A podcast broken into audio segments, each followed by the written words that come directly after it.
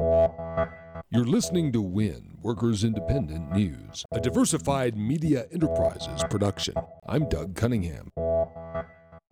Public Citizen Congress Watch Division Director Lisa Gilbert says Trump's preliminary budget numbers look like a robber baron's wish list. Gilbert says the budget would emaciate public services and protections while boosting military spending. There are big cuts to the Environmental Protection Agency and international diplomatic efforts, and a 10% hike, $54 billion, in military spending. U.S. military spending is already greater than the next eight nations in the world combined. AFSCME members in Illinois have authorized a strike. 81% of the public employee union members in Illinois voted to authorize the strike if necessary. Labor negotiations with GOP Governor Bruce Rauner have gone on for more than a year. Rauner has failed to sign a state budget because the legislature has not met his anti union agenda demands.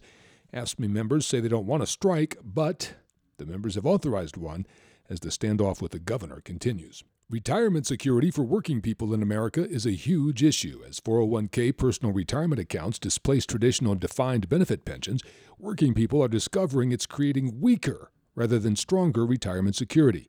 Ron Auer directs CorePath, an international pension alliance working to perpetuate, protect, and expand defined benefit pension plans. Herbert Whitehouse was one of the first in the U.S. in 1981 to advocate the growth of 401k like vehicles he said recently that we weren't social visionaries. In fact, uh, the great lie was that the 401 or DC plan was capable of replacing the old system of pensions, that means DB plans, and it hasn't worked that way. Quite simply, I think that the evolution of capitalism and corporate behavior over the past decade has been focusing on short term performance and cutting costs in any way that can be done. Defined benefit plans have certainly been under attack in the U.S. and globally for quite some time as employers have sought to seek reduction of liabilities in that vein.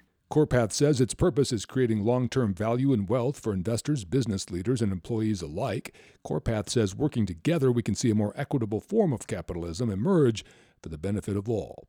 Workers Independent News is brought to you by the American Federation of Teachers and its 1.6 million members working to reclaim the promise of public education, health care, and public services for our students, their families, and our communities.